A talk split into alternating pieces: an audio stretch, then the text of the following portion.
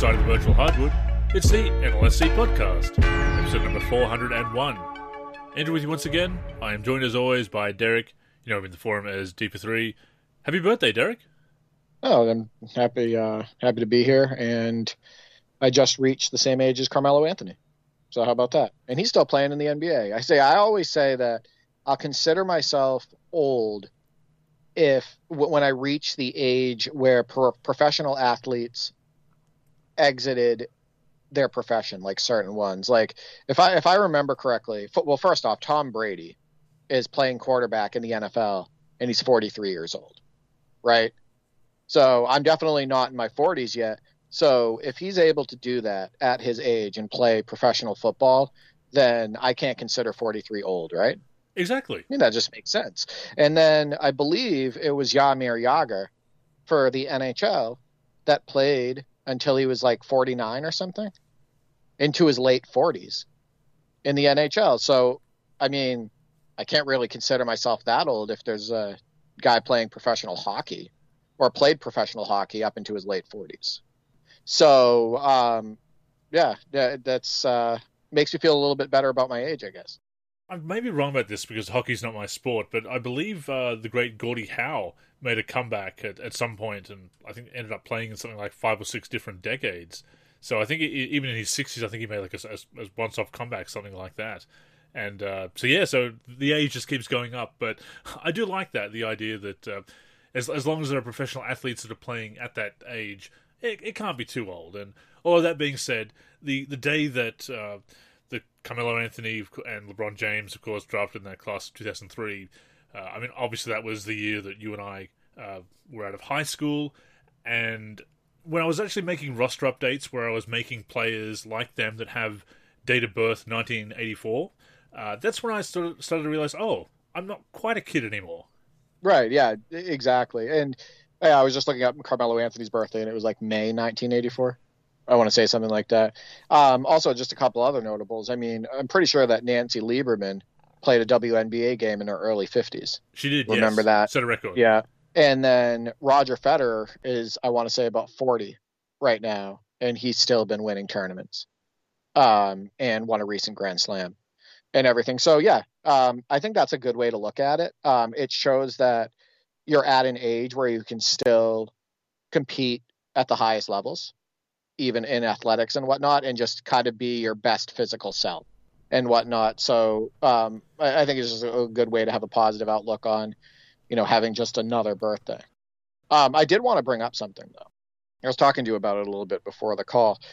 So Parsec games are still alive and well, as you know, on Discord, right? That's right. And I had Arbat, his name is Arbat33, uh, join the Discord, and he reached out to me and he said, "Hey, you know, can I try NBA 2K22 for the PC? Can I try it before I buy it? Because I want to make sure that you know it'll be a sound decision to purchase this and whatnot." And I said, "Sure." And a couple days later, we got together. Um, I was the host. He connected with me. He had no lag. Everything was working great. Like he had the meter on and he was shooting jump shots and all of that stuff. So you get into this game, and I can tell he's not used to the to the new controls. Um, like he's not really used to the right stick dribbling and and all of that stuff, and he's he's he's getting better throughout the game, but you can tell it's kind of an adjustment. So we played actually a full game against each other, and we got done, and he told me that he that is the first NBA 2K game that he had played since the one with Kobe on the cover, which was NBA 2K10. And he said that he was monumentally disappointed in 2K22 for the PC. He thought they would have made more strides, and it sounded like he really just didn't enjoy himself with the game. And it got me thinking about so many conversations we've had on this NLSC podcast talking about how the newer games just do not give a great first impression.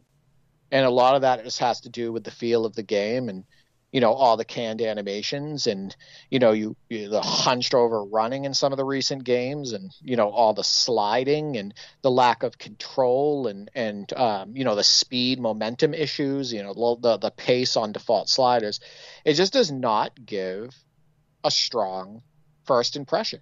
And if you've been away, and you know this, if you've been away from these games for a significant amount of time and you jump into one of the new games, you can be like, okay, listen, this game is not as good as a game that I played a decade or more ago.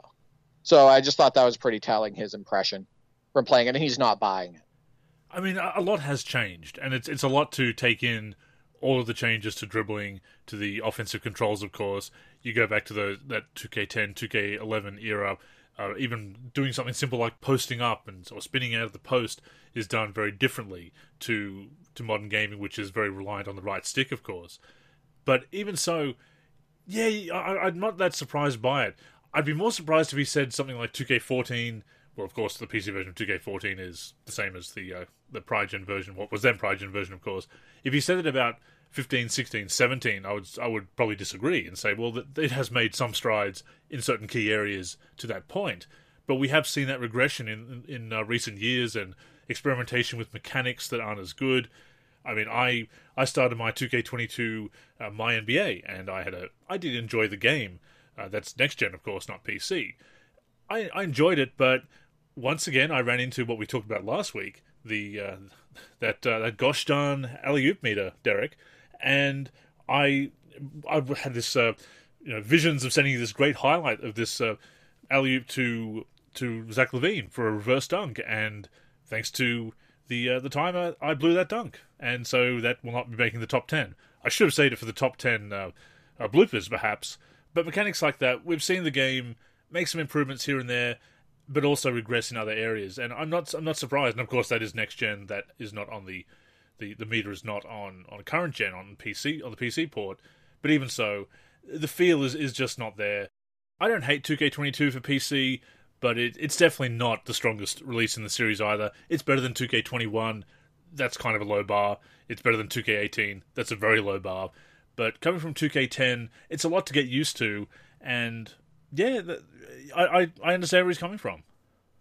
I actually enjoy 2K18 more than I do 2K20 uh, 2 PC. Just to give give you a heads up. Um, but that you know that alley oop meter and that dunk meter that you can't turn off, and the other frustrating aspects of it. You know, Teddy Bear the gamer actually. Um, we were talking in IM, and you remember we talked about last week how he was frustrated with the alley oop and, um, and dunk meter he said to me that he went and started playing NBA 2K22 on the Xbox One, and that's better for him.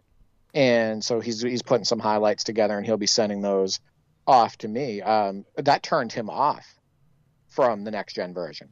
The fact that you can't turn that mechanic off, and and, and you know the way the mechanic works, and it's not, you know, user friendly in any in, in any way, and it doesn't represent any real skill gap either. So um, yeah, it is it is quite telling. I am curious. So for your um, my NBA. What level are you playing it on?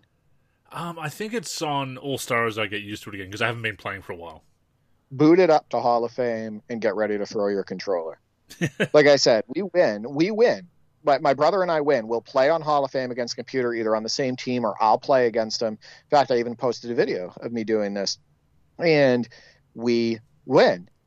But oh my God, it is just a constant frustration when you play on those higher levels. It is constant trying to dodge the minefield of um, major gameplay issues like the sucking into other players and um, you know warping into other players under the hoop and um, the just the skating and the picking up the dribble and the face up and all of that stuff. Like when you play it on the higher levels when you start trying to play it on like hall of fame and whatnot you're going to want to throw your controller. Because you find yourself getting more frustrated and trying to dodge the minefield of issues more than you are actually like on the sticks enjoying the game. So, but yeah, no, I think first impression is very important. And I think it's where NBA Live has failed with their demos often in some, you know, recent demos over the last 10 years. And I don't think that the new games give a strong first impression. You know, the the new NBA 2K games. I, I don't think so either. And there's there's multiple layers to that. There are the new mechanics and changing, chopping and changing things that don't need to be changed each and every year. There's how they've tuned the game because they have a certain vision for it, and of course that still changes post release. I know they've said in recent years that they don't want to change the game too much after release. With that being said, it is obviously happening. We're seeing some uh, some comments about that recently, actually, and of course, it depends on the mode you're playing as well. And with with my career, for example, and this is something that's uh, it really well, it's pushing the recurrent review mechanics, and I know obviously we talk about that a lot, but when you get throttled back from your souped up 90 plus overall player that you built up in the last, in the previous year's game, and you're throttled back to bare minimum, and you're trying to, especially if you are trying to grind and, and not pay to get those immediate upgrades, or you don't buy the special edition, which will still only get you to about 85 overall, as I mentioned in my article earlier this year. If that, then it, it takes you back, and then you're trying to do the things that you were doing last year with a player that's that's down to well, not not back to zero. It might as well be zero overall, and you know, Derek, if they really want to make a skill gap, if they want to, if they want the game to be about a skill gap, have normalized ratings for your online avatar. Get rid of microtransactions. Get rid of grinding up a player. Make it about pure stick skills with normalized ratings. And yeah, but then they would make the money. They would have people spending less time on the game, and there'd be no place for the gambling mechanics. Exactly. That's the point, and that's why everybody says about skill gap. Oh, we have a skill gap because we have an alley meter. No, because we've got, as you've said on many occasions, boosts, badges, and obviously recurrent review mechanics where people are at different levels if they are grinding or paying for the immediate boost and whatnot. And then you've got mechanics that are based on animations, essentially a quick time event with the alley meter, things like that. There is no skill gap. If they, if they wanted to make it about a skill gap, they would do what Rocket League has done, which is where you don't have yeah. to level up a player, but they don't, and let they me, won't. Let me bring this up. Let me bring this up really quick. So there is no real skill gap when when you load your player up with artificial boosts. It doesn't matter how good you are at the game. You can score 60 points. Sure. There's no skill gap there, and that's the way it is. You've shown me the videos. I've seen it. I've seen people post it where all they're doing is cheesing the dribble because they have dribble badges and and then they also have shooting badges and they're just pulling up from 35 feet. They're just pulling up from 40 feet. They're just taking the worst shots ever, not playing real basketball and putting up 50 plus points. That's not skill gap. That's artificial boosting. That means that anybody who puts in the money, there's the money again, you know, to get their player up to that level, or takes their entire life away to just grind in order to get up to that level. Um, doesn't have to be better than you at the game. They just need to have more boosts that allow them to cheese the game, right? So that's not that's not true skill gap. And that mechanic we talked about with the shot meter, excuse me, with the um, dunk and alley oop meter, that's not true skill gap. And I also wanted to make a point too. Arbat is not the first experience with that. The other gentleman, who I think ended up buying it on sale, 707, who you're familiar with from the NBA 2K17 section, and he's um, pretty active as far as like playing the games and whatnot. We're friends on Steam, and I see him putting them on. So 707, he did the same thing. He said, "Hey, you know, you have NBA 2K22 for the PC. Let's try it out. I don't own it yet. Uh, by the way, Parsec is just great for this. How great is that? Oh, for like, sure. So you can just try the game. And we played two games. Uh, we played with regular teams. Then we played with classic teams. I was using the 98 99 um, Knicks, and he was using the 96 97 Heat. And we got through two games, and he was disappointed. He goes, This game is not improved, in my opinion. And, you know, at the time he said he was going to hold off and everything. So, again, not a good first impression for him either. And this is a little bit of a different situation. This is somebody who has played the recent games, right? Like 2K21 and whatnot. So, I mean, I get more people who are just monumentally disappointed when they first pick up the sticks on this game than people who praise it. No, we're, seeing it more. We're seeing it in the user scores that we've talked about before. We see it on the comments on Reddit and social media, our forum, Operation Sports, whatever. And it's a shame the apologists continue to dismiss that constructive criticism and, and concerns and say that you just need to get good, that that it's just you need to get used to the mechanics. Because as we've discussed before, some mechanics are not a good idea. I'm still surprised that they haven't uh, made any changes to that alley oop meter or patched it out of the game. I still think it's going to be one of those things that gets dropped in 2K23, but we will see. I will say this though, I've not been playing a lot of my team. I've, I've played a little bit of it at the beginning of the year. I've taken a bit of a break from it, and I've not really played much of my career at all. Just enough to get a bit of a taste and see how things are with the story and the mechanics and the, the grinding this year and whatnot, just to be able to, to speak on it. But I'm really enjoying playing just just playing basketball with the with, with, with real teams with my NBA. That was very refreshing, and I can see that's probably going to be the mode that I play the most of this year. Finally, after years of wanting to get back into it, and it really emphasizes to me just how much I was working to have fun in previous games. And, and my team, I'm set up to have some fun with it here and there. I've got uh, Michael Jordan card on PC and PS4 slash PS5 because those are connected, of course. So I can have some fun with that. I'm not really that bothered of building up a huge collection or doing the daily bonus or anything. It is a great idea to do that if you're really getting into my team to punch in every locker code you can and to to be on that grind. It's it's what you need to do. But I'm, I'm kind of sick of that. I just want to jump on and play and enjoy virtual basketball. And whether it's been my NBA in 2K22 as I played this evening, or playing some Live 06, which I've obviously been doing lately, or or Live 10 or 2K14 recently as well. I'm just enjoying that. I'm enjoying not having to, to work and to worry about building up virtual currency and other in-game currencies and tokens and MT and everything else. You know, it, it's maybe I'm getting too old, Derek, and I'm get this is too much. Uh, this is too complicated for me to have so many in-game currencies. But no, I don't think so. I, I think it's just too much of a grind. I just want to have some fun with games, and it's getting to the point where you have to to work and, and to budget and, and to, to do too much non-basketball things, and and that, I don't find that fun anymore. I think it has everything to do with age. I think a lot of young the younger crowd is frustrated with this as well, and I see a lot of complaints from the younger crowd about the grind and about how the pressure to spend money and the pressure to you know get all of these artificial boosts and, and be able to up your rating and everything in order to be to compete. So I don't think it's just to do do that with that. But you know, you know, we we're busier. You know, we both have you know our full time jobs and whatnot, and um, we don't have the patience to do it or interest to do it either, and that's that's perfectly understandable. I, I will I will just say this: keep it on All Star. I would play All Star for that entire my NBA, and I'm all about turning it up to the highest difficulty because I hate like feeling like I'm backing away from a challenge. You know what I mean? Like, oh, I'm beating the computer, but it's on a lower level. Yep. But at the same time, when the mechanics are so faulty when you up the level and there's more frustration than enjoyment, I think that's time. That's the time when you back down that's the time when you change it and, change your ways.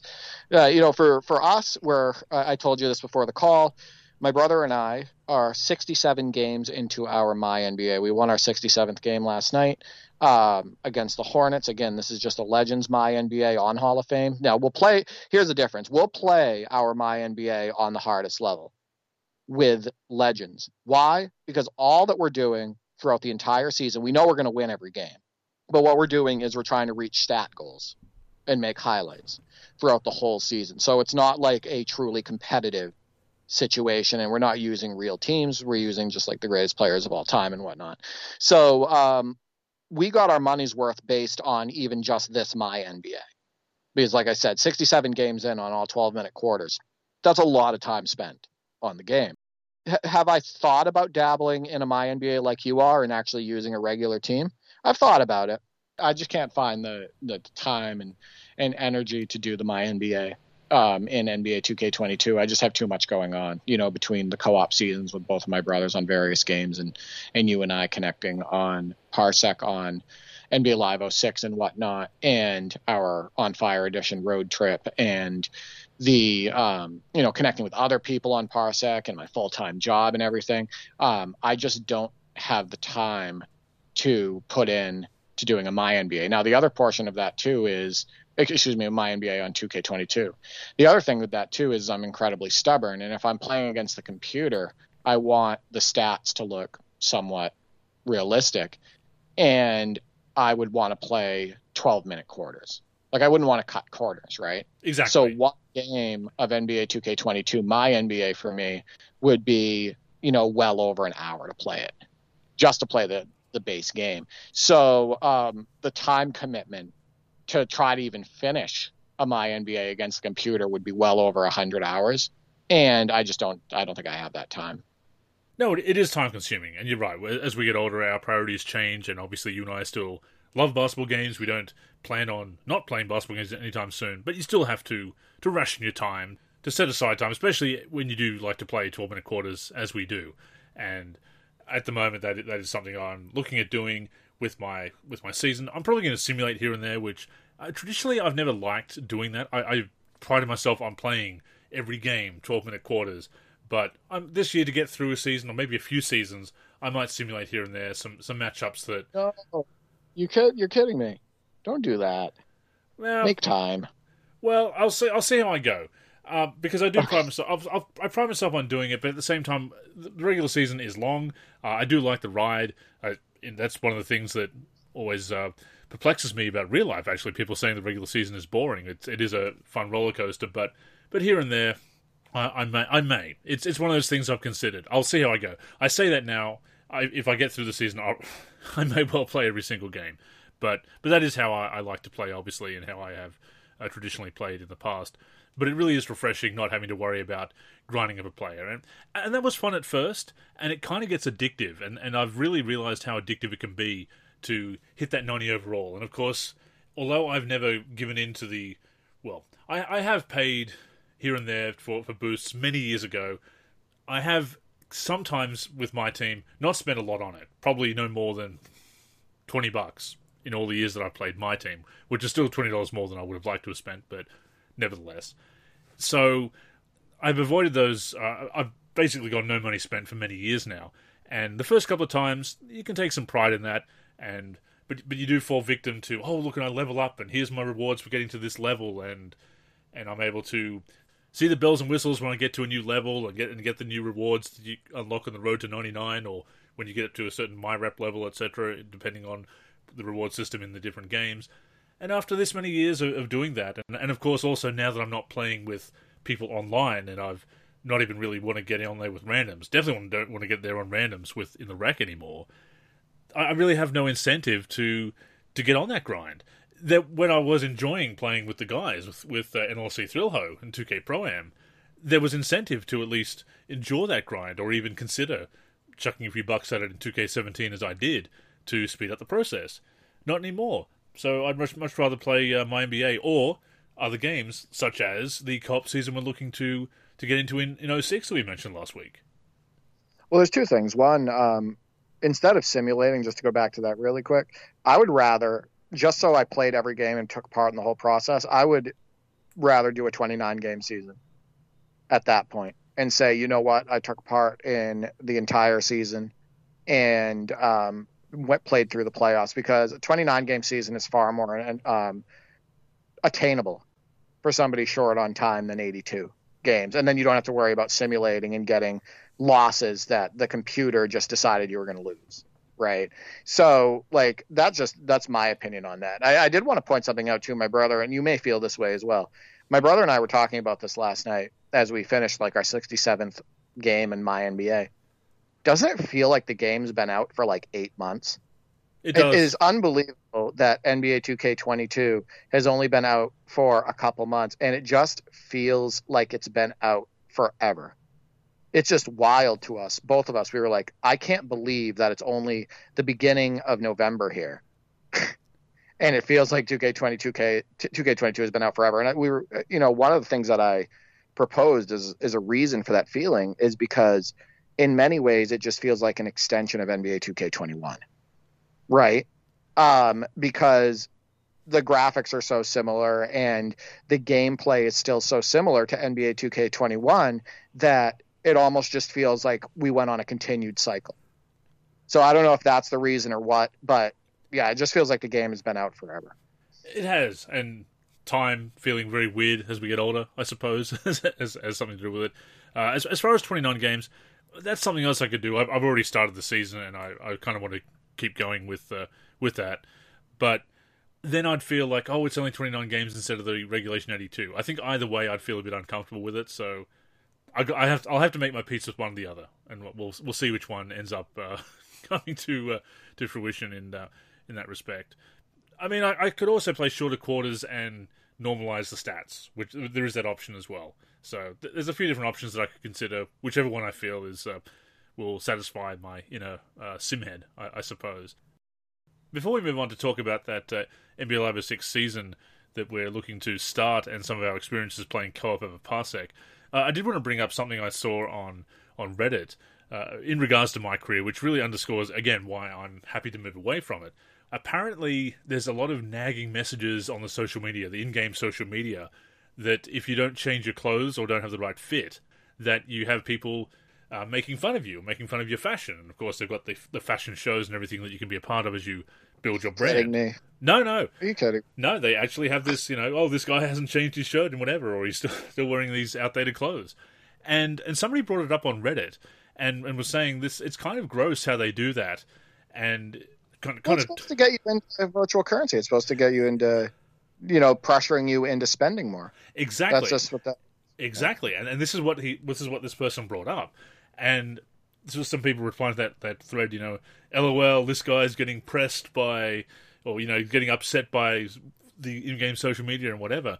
And he's saying the person saying, no, I'm not saying that. I'm saying I don't feel like playing it because I find it very gross what they're trying to do, especially to younger and more impressionable gamers who are going to go ahead and probably spend that money on their parents' credit card or whatever. But again, it was that idea of missing the big picture that they took this little bit out of context. That he said, "Look, this is kind of gross what they're doing," and it really kind of undermines the experience and makes me not want to play it because it's you can see what they're trying to do as far as push these mechanics. And everybody's focusing on oh oh you're hurt, you know, oh you were offended by the words, and it's like I'm not offended. I just think it's a gross tactic. No, it's pressure. It's pressure. You I mean think about it. Basically, what that put, it puts in that gamer's mind that when they show up to the court, the real people who are at the court are going to judge them on their outfit. That which happens. Right. That absolutely Because happens on the playground. Exactly, and that absolutely happens. And I've seen it so many times mentioned on, you know, social media and whatnot. So, like real social media. So, no, I mean, that is, in a sense, bullying It is people It- in virtual currency. Yeah, and, and causing bullying during the gameplay. I absolutely can't stand this stuff. Like this stuff just does not belong in a basketball game. I'm I was looking at somebody going through um, the city, okay, and I'm looking up at the top left hand corner of their screen, and on the top left hand corner of their screen, I'm seeing quest logs. This doesn't belong in a basketball game. This doesn't belong in an NBA, you know, game marketed as a simulation. I'm looking up and it says go over here to do this, go over here to do that, and I feel like I'm watching Guild Wars. Like I'm like I'm watching like Elder Scrolls Online or I'm watching like RPGs. This doesn't belong in a basketball video game. It's ridiculous. yeah. It's going further and further away from hoop. It really is, and, and again, it, it emphasizes how so many people don't look at the bigger picture with this stuff. Because again, they're talking about they're taking it as him being offended and upset about a fictional message, a message from a fictional person on a fictional in-game social media, and the person was trying to get through to these people who were trying to trying to obviously score a gotcha against this person and say, "Ha, you're offended, you're upset by by the game." No, this person was disgusted by the tactic and pointed out this is going to get kids, you know, this is going to lead to this and this and all the stuff that we pointed out, the bullying, the toxicity, the push for recurrent revenue. They're saying this is what disgusts me and I kind of don't want to play this game because I can see these I'm disgusted by these tactics. But of course people twist that around to say you're upset, you're pressed by the in-game social media. And it shows how people will will defend the game, will make apolo- will be apologists for the game and shills for the game, but also how they will miss that big picture that we love to talk about. That it's it's not just about this zeroing in to, to score that gotcha to make fun of somebody. This is a serious issue with the games, is uh, and the bigger picture is that it does affect the uh, quality of the community, the online scene, the gameplay, the whole design of the game, and people just miss that because, haha, you got offended. Sometimes, I, I really do believe this, and you and I have talked about this before. I believe that a lot of those people, in many cases, making those comments on the major social p- media platforms that are backing NBA 2K, I, I believe some of them, you know, work for the company. I do. I believe that there's people that um, they bring into these popular Reddit threads um, over on op- over onto Operation Sports and whatnot on the YouTube videos to basically bully people out of and discredit people, bully people out of these stances. And um, would that surprise you at all? In 2020, in, in 2021, absolutely not. Astro- this has astro- been proven to happen. Absolutely oh. not. Yeah, it's astro. You know, we've seen Yeah, astroturfing by gamers, by by by game developers rather, and everything. Absolutely. And look, by how much I'm going on with it, they probably, probably people might be thinking, "Hey, was that you, Andrew, that made the post?" No, it's not. I just happen to agree with them, and I again haven't really been playing much of my career at all. But seeing that, it was unfortunate to see people missing the big picture. Again, trying to downplay legitimate criticism, but once again, it just reinforced to me the importance of moving away from those modes to to, to seek out more fun experiences away from that, and how it's unfortunate because look how I really enjoyed 2K14 my career. Just how how burned out I was on the career experience. Went back in time to a, an older game where it was really centered around the NBA. There was nothing about. I mean, there was clothing items in 2K14. Not now that the servers are offline, of course. But with all of that stuff gone, just being able to ex- have that NBA career experience, how much I enjoyed that. I mean, it, it speaks volumes. So no, I'm I'm very happy to get away from that and and play other things. And yeah, I would you had a blast. 14. You I, had a blast with it. I did, but I would encourage people to that point. And again, it, it can be very difficult because these modes can get addictive. You you enjoy that sense of accomplishment of leveling up to the the next my rep level or the next overall rating, and and getting that uh, that rush of um, that dopamine rush of achievement. And of course, they're trying to trigger those dopamine rushes with the way they, with the presentation, the flashing lights and whatnot, and they have that in my team as well. But one final point before we move on, we talked about age, and you noted that some younger players do share our opinions, of course. To that point, the latest community poll in the uh, My Team Community Hub in 2K22 asks which era did your favorite NBA player play? And 50s, 60s, 70s, 80s, 90s, uh, 2000s, 2010s, or now? And which one do you think actually won, Derek? I would say um, 2000s um, or 2010s. Yep, it's that's that is correct. Uh, 2000s and 2010s is. Oh, uh, oh that was they were together. Yeah, so 2000s, together, yep. 2010s. Yeah. Yep, they have the most at 35.3 percent. Uh, second is 80s and 90s at 26.5 percent. Um, now the current NBA is 24.3 percent, and which leaves 13.9 percent, 50s, 60s, 70s. Uh, that's interesting. I love it um, I love it that the new NBA didn't win. I know that sounds crazy. Um, there's also a, a, side effect to that. Like, uh, you know, I don't want people to not enjoy the now product, but at the same time, um, I do think that the NBA product has gone downhill and things need to change. And more poll results like this um, just speak to the fact that the game, in my opinion, has declined um, at the NBA level, and you know the product isn't as interesting as it once was, and the athletes and personalities are not as interesting as they were. Um, I mean, oh my God, look at all the personalities from the early 2000s, Andrew. Yes. All the personalities that were in the league and the way the game was played, and and the variety and and and whatnot on the court and off the court and everything. So no, I, I like hearing polls like that. Um, I did want to say though, do you know where you can't find quest logs? Where's that? NBA Live 06. This is true.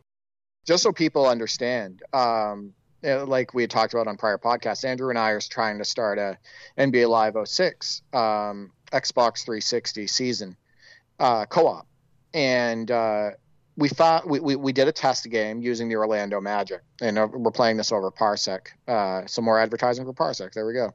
They don't pay us, people, you know, but they could. and we found out while we were playing co-op on NBA Live 06 that there's an irritating aspect of it. Yeah, a, a very strange approach to the. I, I, remember at that time they were introducing some off-ball, uh, off-ball control, off-ball moves, and you can make some nice uh, spins and cuts and, and jukes and fakes and whatnot with the right stick when you are controlling off-ball. But there's a, a strange uh, when when you're playing co-op. There's some strange issues there, as you said and the main thing is, is that when you par- when you were passing, because you were locked on, uh, you were locked on the point guard for the Magic there, and so when you passed to me, no problem. But when you passed to a player that I wasn't controlling, instead of me switching control to them, the CPU continued to control them, which would wouldn't be so bad if the AI in 06 was a little bit better than it was, and would be even better if if I could just hit pass to switch to them.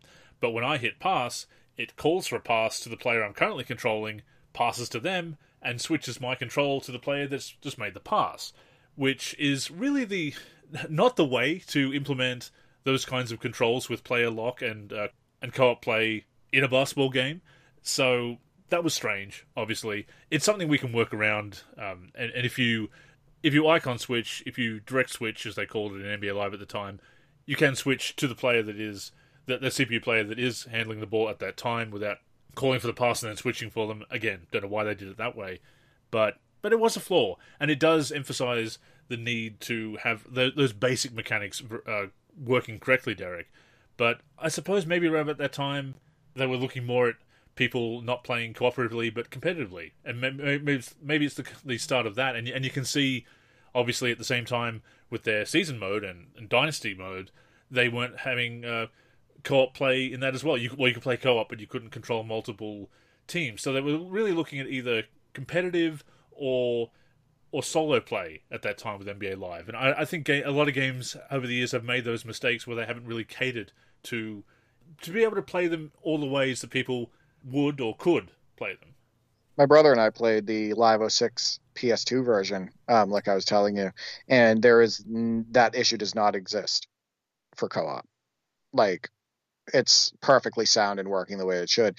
So I think it's a it was a low priority for them in the 360 version and it wasn't implemented properly because like I said, it was a low priority. So um, I, I, think that the next time we try it, uh, we try without locking, um, so we don't run into that problem. So, um, you know, and that might take some adjusting because you know if I pass to you, eh, or I think I'm passing to you, and then it goes to somebody else, uh, it might take a second for me to register that I'm using that player and whatnot. So yeah, we'll, we'll give that a try.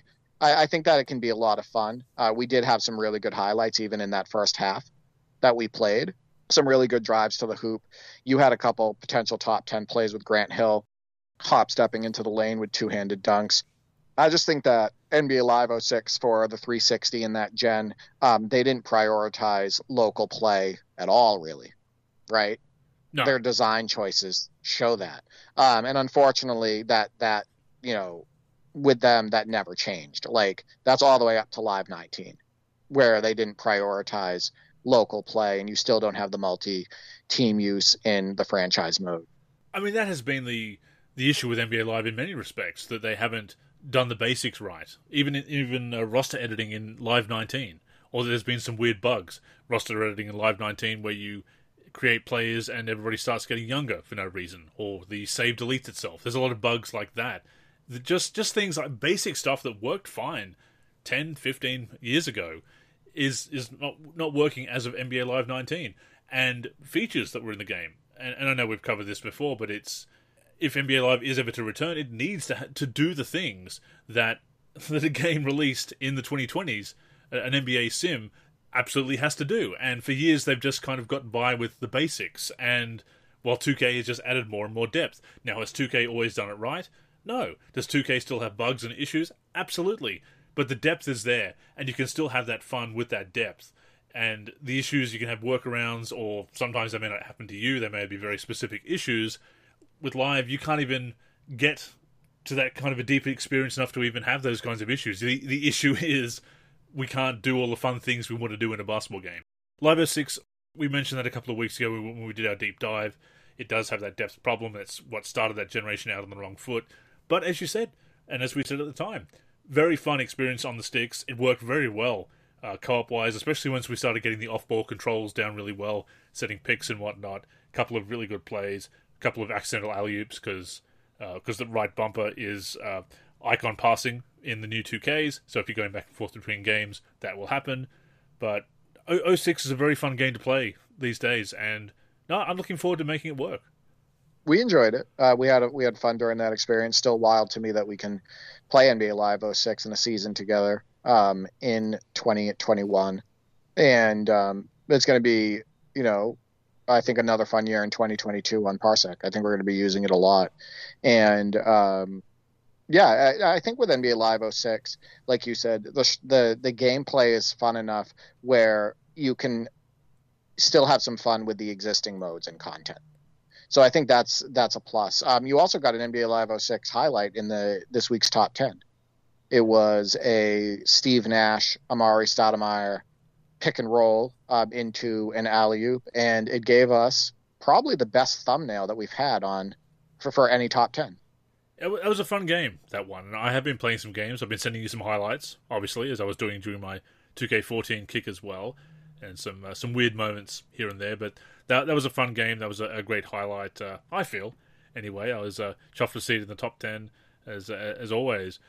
It's just look. I've got 2K22 to do my my NBA and my my team, and maybe I maybe I will dabble with my career here and, here and there just to, if nothing else, to comment on the story. Uh, I'm not concerned about getting to 90 overall or really playing it that much. I will dabble while mostly playing my NBA. But I, to that point, having that having that season in 06 over Parsec, I, I like having that old game for us to play, just just as we do with On Fire Edition. This classic game that we know we can enjoy, and it's it's something different. I mean, there is probably things that you and I could do with 2K22, but you've already got that with your with your brothers. I've got my stuff that I that I'm enjoying doing with 2K22. So this is this is special, and this gives us a retro game that we can play together. It's an era of the NBA that we both enjoy. In fact, 35.3% of my team plays enjoy that era as well, or part, partly that era, partly the 2010s. So I'm looking forward to it. I think we could create some good content on it as well. Yeah, the highlights we share with people are going to be awesome. I didn't tell you this. I actually got my brother to play NBA Jam on Fire Edition for the first time. Oh, yeah. What do you think? Um, last night. We played two games. Um, first, we played it on the default level. I think you see, I think it's rookie. Um, and we use the Celtics. He, his favorite player of all time is Kevin Garnett. Um, so he lo- he was on Garnett and I was on Pierce, and, and we took down the computer. Um, uh, he got used to the controllers probably right after the first quarter. Then we were like, you know what? We took down the computer by about 40 points here. Um, let's ramp it up and play it on real AI. And so we played it on real AI and we blew him out again and he picked it up real fast. And he said that he thinks it's the best NBA jam ever made. He really enjoyed it. Um, and I have the road trip with you. So I think I might try to get him to do the season mode on NBA Jam 2010 uh, and just like beat all the teams and whatnot. I think I could get him to do that. But uh, he had some really good highlights with Garnett. And like he said, it was just really fun. Like the gameplay is just really fun and it's reactive and all of that stuff. So I was glad to get him on the sticks on NBA Jam on Fire Edition because, like I said, he had never played it before. It, it holds up. We, I mean, we wouldn't be playing it if it didn't, and having as much fun as we've been having with the road trip. Uh, I'm really glad uh, that he felt so strongly about that because I, I feel that it is the, the best in the series. I certainly has a, a, case for it, and is one of the best arcade basketball games of all time as well. Road Trip is such a fantastic mode that got rid of a lot of the repetitiveness of that. A lot of arcade games sort of had that repetitiveness in their campaigns, and it manages to avoid that for the most part. There is some, as we said the other week, you could have some more games that change it up with the different conditions and, and different challenges and whatnot. They could have, especially for the gold level challenges, they could have gone a little bit crazier with that. But at the same time, keeping it having a lot of classic two v two is also a, a good decision in its own right. But I'm really glad to hear that he had uh, that you had fun together with uh, with that game because uh, I can't recommend it enough, and it, and it is still available on both Xbox and uh, Xbox 360 and PlayStation 3. So if people want to grab that, uh, I think it's worth it. You, you, can't get the roster updates anymore. Uh, you will get the official updates that come through, the title updates that come through the dashboard. The roster updates, unfortunately, uh, with the servers being discontinued, but it, it, even with the default rosters, it is still a it's still a blast to play in uh, in 2021. You play it on the Series X, actually. Uh, you and I play on the Xbox One where I have it, and then him and I played it on the Series X because we already had it hooked up. So um, yeah, I have it on both because I'm crazy like that. Um, but yeah, I, I, I, think it was fun. And you also had an NBA Jam on Fire edition highlight make the top 10, um, which was a rebound by stretch when we were using the street team, you know, a spin move into a crossover, which staggered your defender into a 360 one handed jam. And I thought that looked really cool. And obviously, the fact that it was the street team, it made it extra special. So, um, unfortunately, it couldn't be number one because VF Baller just had to submit a Bulls versus Lakers highlight from Sega Genesis, where Jordan is in the passing lane and he gets a steal, and then he finishes with a loud one-handed jam following the steal. And how could that not be number one? If you're bringing Bulls versus Lakers to the top ten and sending me that highlight, you win. I, am not mad about losing the, the number one spot to that. or um, you know, I, I'm not mad about like like everybody else. I'm not mad about my spot in the countdown. It's just cool to see the highlights in there. Uh, I know I send you a lot of highlights. Starting to post a few of them on the NLSC uh, socials as well. And uh, and to that point, I, I put a, a, Travis Outlaw one out there. Of course, Travis Outlaw, a video game legend for us. Yeah, it, it's hard for me. So he played amazing in that NBA Live 10 game that you and I played. That was really fun, by the way. I miss playing those Live 10 games that we were playing.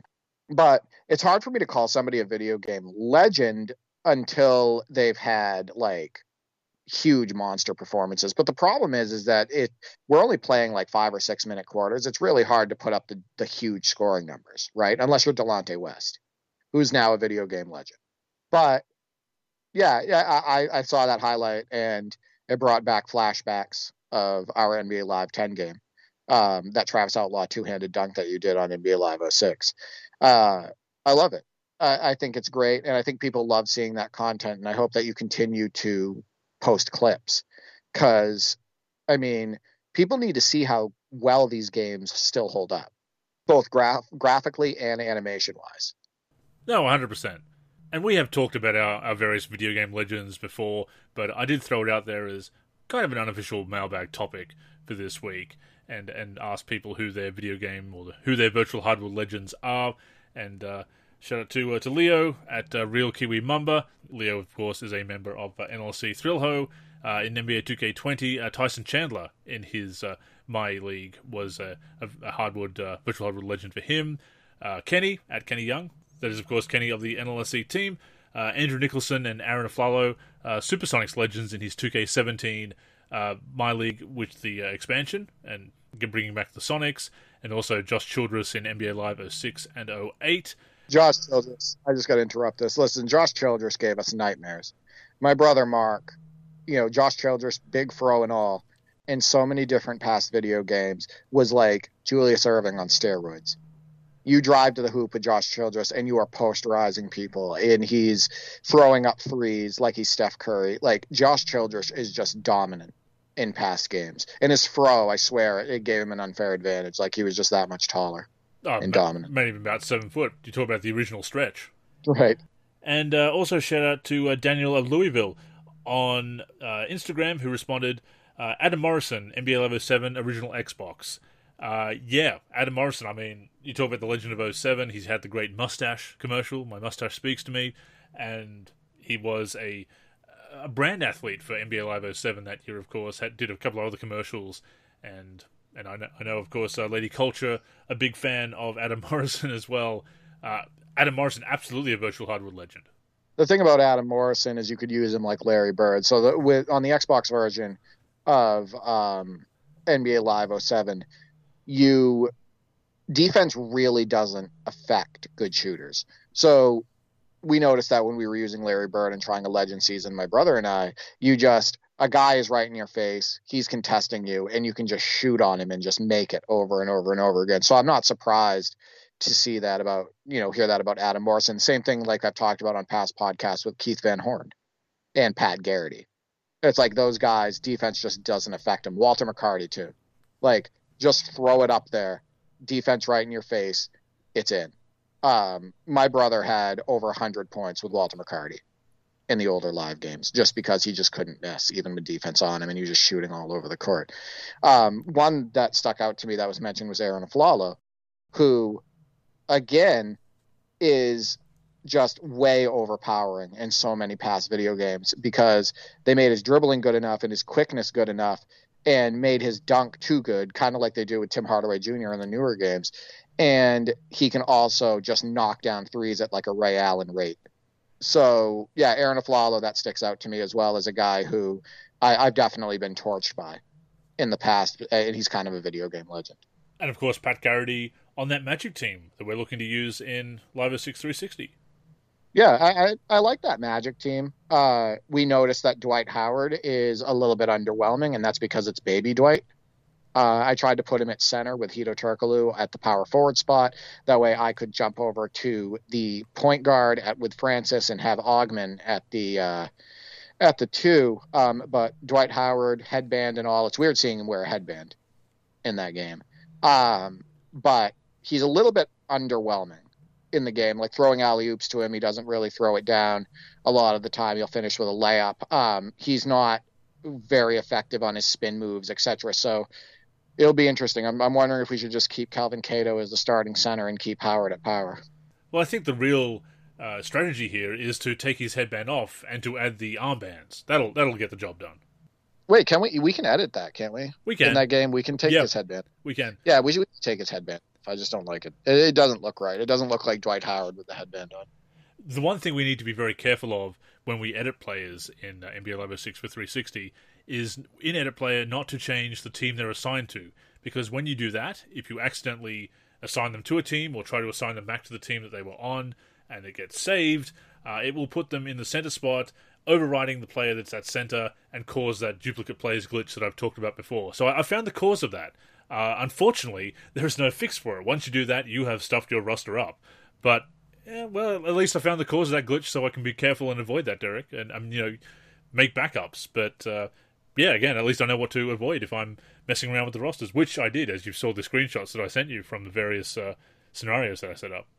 Nothing is more important than making backups, Absolutely. especially if you're a modder. You that. Um, yeah, I tried to create Charles Barkley in the create a player feature. Um, on the court, he looked really good. Actually, um, it almost sparked me to try to create the dream team for us to use, but the create a player feature is still just too limited.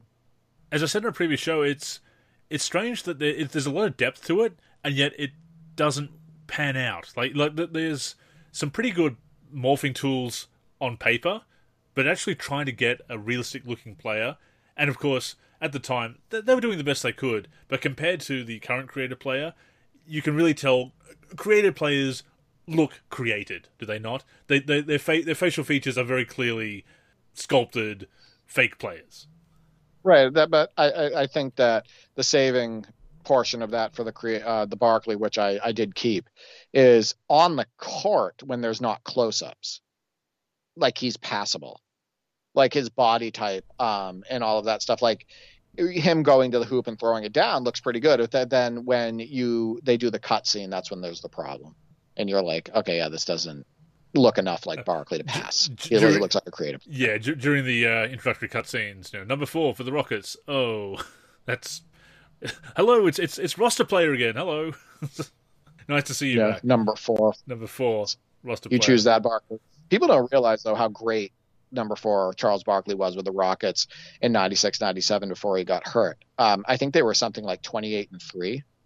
They started off the season or something ridiculous like that. They did, yeah. Um, and Barkley was healthy. And I honestly believe the Bulls in 97, 98 were vulnerable. And I, you know, I'm a huge Jordan fan and he still probably wins those six titles um, with that Bulls team. But wouldn't it have been something if that if the 97, 96, 97 Rockets had been healthy and played the Bulls and made it to the finals and played the Bulls? I mean, I, th- I think that's a series. Um, I think that's a series that everybody wanted to see or expected to see. Yeah, yeah, exactly. That's what I think everybody wanted to see and even expected to see. It just would have been Titanic. Um, Hakeem Olajuwon, Clyde Drexler, Charles Barkley versus Jordan Pippen and Rodman. It would just been fantastic. Um, but it didn't happen, unfortunately, and, and injuries started and age started hurting the Rockets. But thank you again to everybody who responded to that tweet of, or the Facebook post or indeed the Instagram post about the uh, video game legends. Uh, let us know who your video game legends are, and we'll uh, come back to that on a uh, future show as well. One of the great things about 06, Derek, is that we, we know what we're getting. That the game, well, we, we can change the sliders ourselves, we can edit the rosters, we can create the experience we want. But that core gameplay experience is familiar and unchanging. And I wrote the Friday Five this week about the five best parts of retro gaming, and I mentioned that that familiarity is what makes a lot of retro game retro basketball gaming so appealing that we know what we're going to get uh, compared to to newer games or the current game rather where patches and tuning fixes will come through and the game will evolve sometimes for the worse during the course of the season. Uh, we've mentioned the issues with live 10 with the second patch back in the day uh, live 19 obviously when they broke the shooting with the last patch uh, we've seen some of the 2K games have similar issues, and indeed 2K22 is getting some of those tuning fixes. Pretty much every day you get some kind of content update and tuning fix come through, and more people are complaining about those nerfs, and, and those nerfs or those boosts. Bottom line, there are problems with changing the game too much uh, post release. And, and, again, this is why retro gaming does have that retro basketball gaming does have that appeal of you know what you're going to get. No, one hundred percent. I mentioned to you that uh, every single time recently, over the last couple of weeks, that I've logged on to NBA 2K22 on my Xbox Series X, it says get back to the main menu for an update, or you'll, you know, the original screen will load up if I have the game like completely off. I turn it back on, and you'll see the update going through in the bottom right hand corner, like the the ball that um, shows that it's you know the update's going through and it's loading and whatnot. And even when they don't announce, I think this is what's also frustrating is they're constantly pushing through updates and tuning fixes and all of that stuff that they're not announcing, right? There's it, there's constant updates being thrown out there that don't get grand announcements like, um, hey, a patch 1.12 or whatever has been released. It doesn't get that. It's just like an update. And you don't know what it is and you don't know what might be broken and you don't know if your roster is going to be corrupt and you don't know how the gameplay is going to be changed. It's just something that they just pushed through. I blame this in a large portion on the online scene, which um, we talk about how they cater to people complaining, but at the same time, on the online scene, there's because of all the mechanics involved in it and how they want to nerf some things and, and all of that stuff and and change the way people are playing the game you see more and more patches and more and more updates. And the majority of those updates that happen in for the online scenes whether it be you know for for you know my career or you know you're playing in the park and all that stuff it impacts the other gameplay modes because it's patching the on-court action and the, the, the way you handle your players, etc. So yeah, I mean it's it's really nice to go back to the older games because, like you say, you know what you're going to get, and that's one thing that I miss about playing games coming up.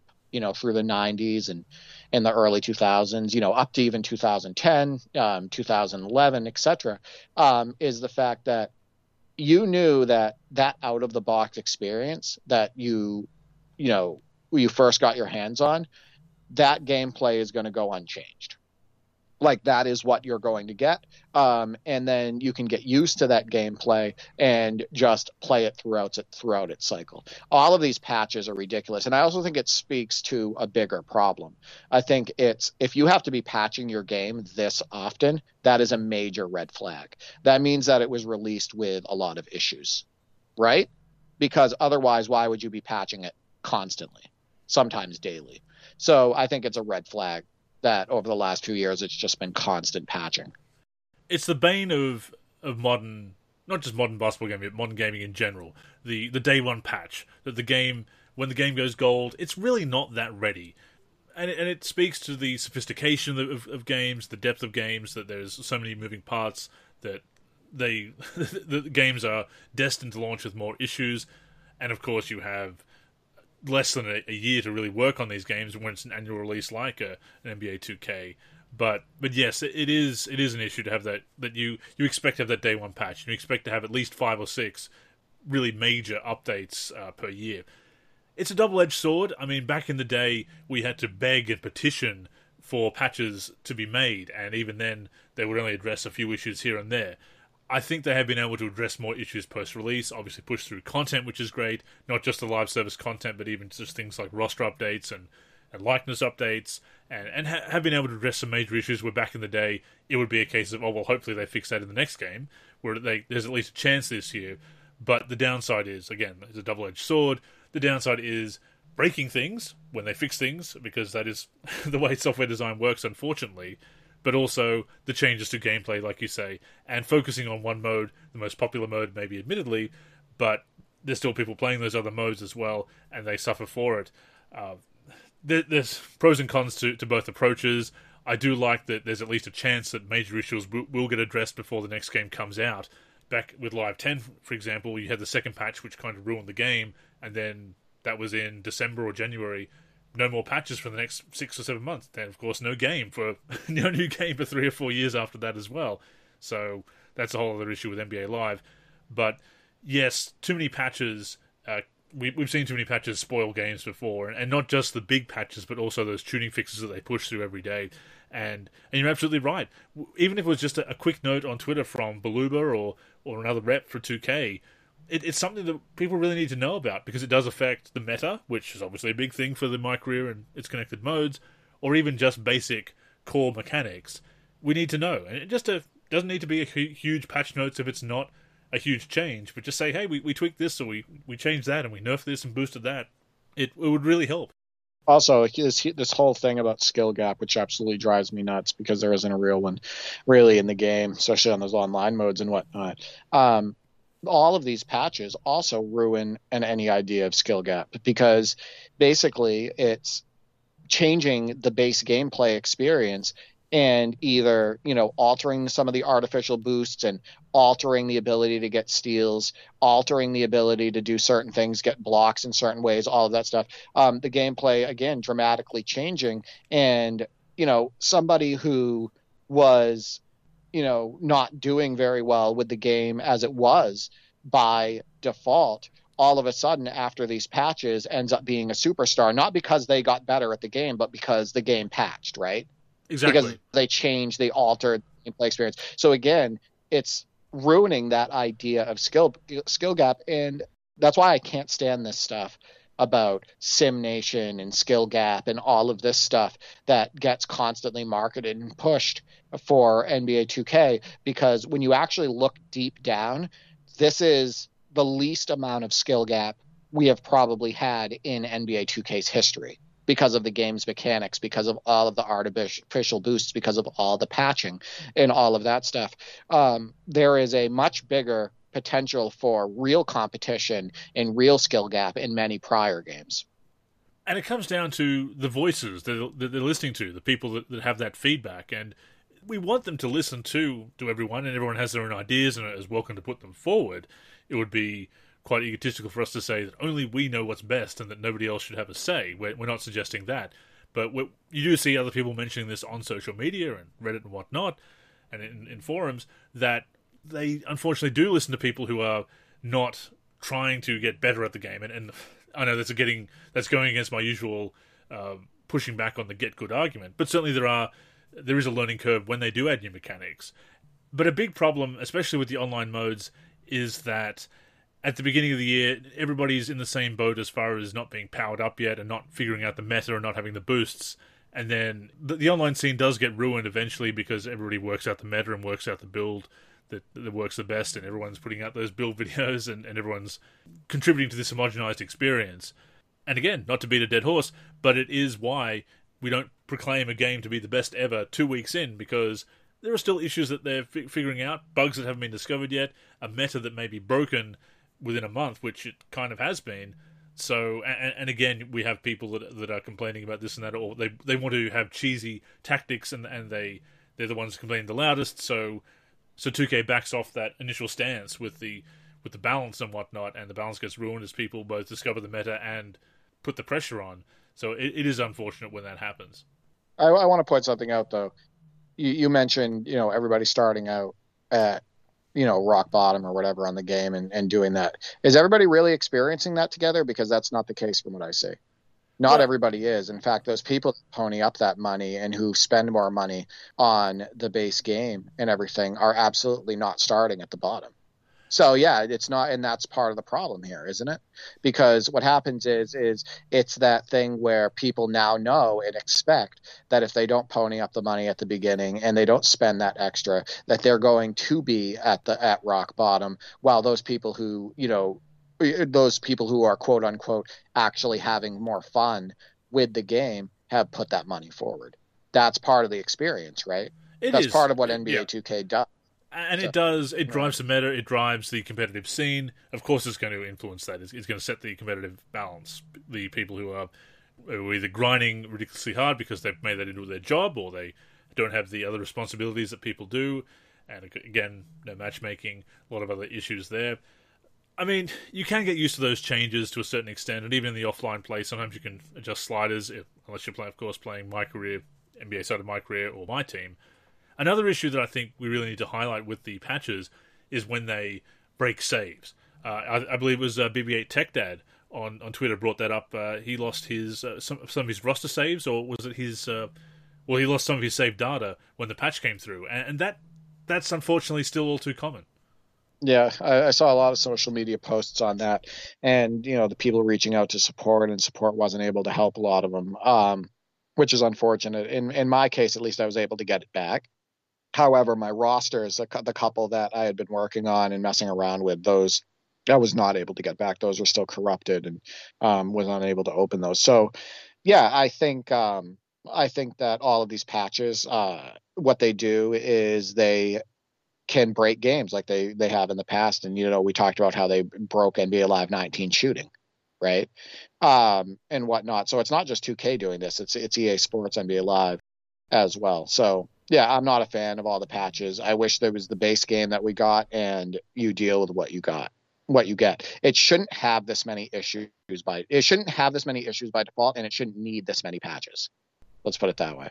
And it's also the, the double edged sword of the digital platforms that we have. On one hand, updates come through automatically. We don't have to worry about seeking them out and downloading them from a, an official site or a mirror, as back in the day. The downside, of course, is that you have to work harder to not get the patches. On PC, you have to back up the executable file. On console, you would have to uninstall the game completely and then make sure you never go online with the with the game to get those those updates. So again, it, it's it's easy, there's convenience to it and, and streamlines the experience in one way. But again, if you want to have that unpatched game as you could back in the day, if you just didn't like the game as patched and wanted to play the original vanilla out of the box version, now that that's not possible with with all the uh, digital distribution and whatnot. Right, exactly. I mean, you and I are all about physical copies, right? For the most part. Absolutely. Um, so I'm going to try to stick to that. Uh, I, I wasn't interested in the Series S because it didn't have a disk drive. Um, so I ended up getting the Series X and whatnot. Um, we, I think you and I will always be old school like that, and uh, you know I am glad that I am that way. I mean, I've got access to Netflix, but I still bought the uh, the Last Dance on Blu-ray because I like having physical media. Yeah, I guess um, the Rocky Four director's cut, which my, my oldest brother saw, he actually went to the one night showing in the in the theater because he's a huge Rocky fan. As am I. I love those. The Rocky movies are some of the best ever made. Um, I guess that I, I want to get my hands on the physical copy of that so I can see all the scenes that um, were in the original director's cut. I think that would be really fun to watch. But that is the bane of modern gaming. There's obviously advantages to it too. I talked once again. I talked about the uh, the best parts of retro basketball gaming in this week's Friday Five. Upcoming Friday Five is the worst parts of retro gaming because there are drawbacks to that as well. And just as a, a, preview of the two weeks after that, will be the best and worst aspects of modern basketball gaming as well. I will continue to play 2K22 um, with probably mostly my NBA. We'll be playing the 06 season with you once we get that going, and some other of my other retro gaming. Actually, as we as we wrap up here, Derek, I did want to mention I've been doing some research for a an article, a Wayback Wednesday article that will be coming out. Uh, players that uh, that appear, appeared in the NBA but never appeared in video games officially. Kind of a reverse of another series I have where I look at players who appeared in more video games than actual NBA, real NBA games. And I was looking back because you mentioned a few players. I, I, mentioned it to you when we were talking off air about this, and you brought up a couple of players from the uh, infamous '97 Celtics team. So I was doing some research, and I, I popped in uh, NBA in the Zone 2, just to make sure that some of those players hadn't uh, made it onto those rosters. And for some reason, uh, Jun- you remember Junior Burrough from Celtics? Of course I do, yeah. For some reason, he's a, he's a roster player in In the Zone. I don't know why they don't have the rights to him. I mean, MJ, yes, is... Barkley, yes, but he's a roster player. Number 80. He's, That's very odd. He's Celtics forward number 85. why? You, gotta, you got, I don't know. You got to you got to include Brett Szabo, though, in oh, yeah. that article he actually started a handful of games for that 96 97 Celtics team. They acquired him a little bit later on in the season. I actually showed a few highlights of him um, recently on Twitter, and it's the only season he played in the NBA um, you know, old school looking player with his goggles and whatnot. Um, but that was the infamous ML Carr tanking season for the Celtics, where they were tanking for Tim Duncan. They only won 15 games. They had a plethora of injuries and whatnot. Um, but yeah, I think that's going to be a really fun article to go through. Um, and like I said, you got to include Brett Szabo, Celtics legend Brett Szabo, in that. I will. Ha- I will have to. There's, there's, a couple of players from that Celtics team that uh, that didn't make it in there. I did check. Thomas Hamilton, as I said, was in the PlayStation version of NBA Live '96. So there are a couple of other players I just need to research because I do have 18 at the moment, but I think with some of the Celtics, it's going to be around about 22, 23, and there's probably more. I do. I've been trying to focus on the ones that have kind of have a prominent story and whatnot. Your uh, your Trevor Winter, who has the uh, the record for most fouls, uh, who, an average of uh, 36 uh, fouls per 36 minutes, um, because he played the uh, the one game and had the had all those fouls. Um, but yeah, look look out for that article. There, there's 18 players on there at the moment. with with your suggestions, Derek, there's probably going to be at least 21, 22, might be a few more. So yeah, I think it's interesting to look at that. Again, the players that ended up playing in more, appearing in more video games than real NBA games. Of course, you got JamesOn Curry, who has the who played what 1.4 seconds or three three seconds for the uh, the Clippers against against your Celtics back in 2010, but he appeared in Live 09 and Live 10, so he's got more of an appearance on the virtual hardwood. That I find those very interesting tidbits to look at that and both NBA history and video game history combined for the way back Wednesday there. But this is flipping the script on that and looking at the players who, yeah, just never made it into games despite being in the NBA. I, I think they're both uh, interesting topics, and hopefully other people feel that way too. It'll definitely be a fun read. Hopefully enough people share it too, where you know there gets more eyes on it. Uh, do you remember? I think it was Master P. Remember he played uh, preseason with um, the Toronto Raptors. Raptors was it yes. Master P? Did he ever show up in a video game? I, I don't know if he's ever been a, a, a character like, like like an unlockable character. He he was never there as uh, I, I, remember somebody making a, a cyberface for him back in live two, for live 2000 back in the day a, a, mod but i don't think he's ever made an official appearance possibly on a celebrity team maybe i'd have to double check as good an excuse as any to pull out the games and check but and, and again that's what i love about doing it way back wednesday pulling the games out and playing them again and doing the research for them uh, very nostalgic and, and, you get some interesting tidbits. Uh, in the zone too, obviously, I know you uh, have had some great memories with that game as well. Yeah, I played a lot of NBA in the zone too. I um, I played a full season, and of course, back then I was just trying to get through the season to see all the presentation elements and get the championship and whatnot. And I played two minute quarters. Um, yeah, a lot of uh, a lot of fond memories with NBA in the zone too. Definitely an interesting game and some good elements for the time. It's probably not going to be my rotation, uh, as again, 2K22 is, Live 06 is, um, and yeah, I'm looking forward to playing some more of our road trip because we started on the Eastern Conference, and I, I just love to get through all of that and, and also finish finish road trip completely and beat those uh, beat the jam bots because they can be quite challenging as well. So I, I think we're going to have some fun times ahead moving into 2022, as you said with with Parsec supporting some online multiplayer. It's going to be a lot of fun yeah, it'll be good. Um, you know, for me, as far as what I'm going to be playing, and I'll be playing Live 06 co-op with you, NBA Live 10 tournament games, um, as long as I can stay alive in the tournament. Um, be playing more on Parsec with people like Arbat and you know whoever else wants to you know jump on a game with me and whatnot. My NBA 2K22, my NBA with my brother, we're going to try to finish that season uh, with Legends. Um, NBA 2K17 three-way co-op um, with both of my brothers. Um, we have two seasons going actually, three seasons actually going on that game right now. We have just an all-time drafted team. Um, we have a all-time, excuse me, our a Celtics, a makeshift Celtics team from players from 94, 95, 96, 97, and 2001, 2002. And then we also put together a makeshift all time Lakers team that we've been using for a season as well. So we have three different seasons going on, me and my brothers, with NBA 2K17. Yeah, I mean, I have a lot going on um, basketball gaming wise, and I really wouldn't have it any other way. There's just there's so many options for me right now. So many different ways to play and so many different ways to connect that I'm satisfied. Which is what it's all about. You know, we, we do have our criticisms, obviously, but we do enjoy our time on the virtual hardwood. But uh, that has brought us to the end of episode number 401 of the NLSC podcast. We thank you for tuning in. We hope you enjoyed it. Please feel free to let us know what you're playing and share your stories of the virtual hardwood and, of course, your virtual hardwood legends. The NLSC podcast comes out every Sunday, of course, on the NLSC, nba-live.com, we're also on all the major podcatching apps and platforms Apple Podcasts, Spotify, Stitcher, Podcast Addict, just to name a few. On those platforms, search for NLSC Podcast, look for our logo, and that will be us. Or keep streaming it on the NLSC, of course. As we always say, as long as you're tuning in and enjoying the show, That is the main thing. And so that we can keep the conversation going and, of course, make sure that our content gets to you, we'd love to connect with you on social media. So, Derek, what are your handles and any other final words you have this week? Oh, keep submitting those top 10 plays. I love getting the highlights. I think the top 10 this week was really solid. Um, love seeing new submitters. Um, I get them sometimes on the NLSC, so definitely keep that up. Uh, and obviously, thanks for listening to the podcast. Uh, you can reach me on Twitter, where I'm the most active at D for 384, or my gaming channel at D for 3G. I am on YouTube, D for 3, and I'm a team member over on the NLSC, D for 3. I am Andrew in our forum and Andrew NLSC on Twitter. The NLSC is on Twitter and Facebook at the NLSC. We're on Instagram, NLSC Basketball. Our YouTube is youtube.com slash NBA Live Series Center. And of course, keep it locked to the NLSC itself, nba-live.com, for everything we do for basketball video games. But yes, that's all for this week, so thank you once again for tuning in. Until next time, I'm Andrew. And I'm Derek. Go get buckets, everyone.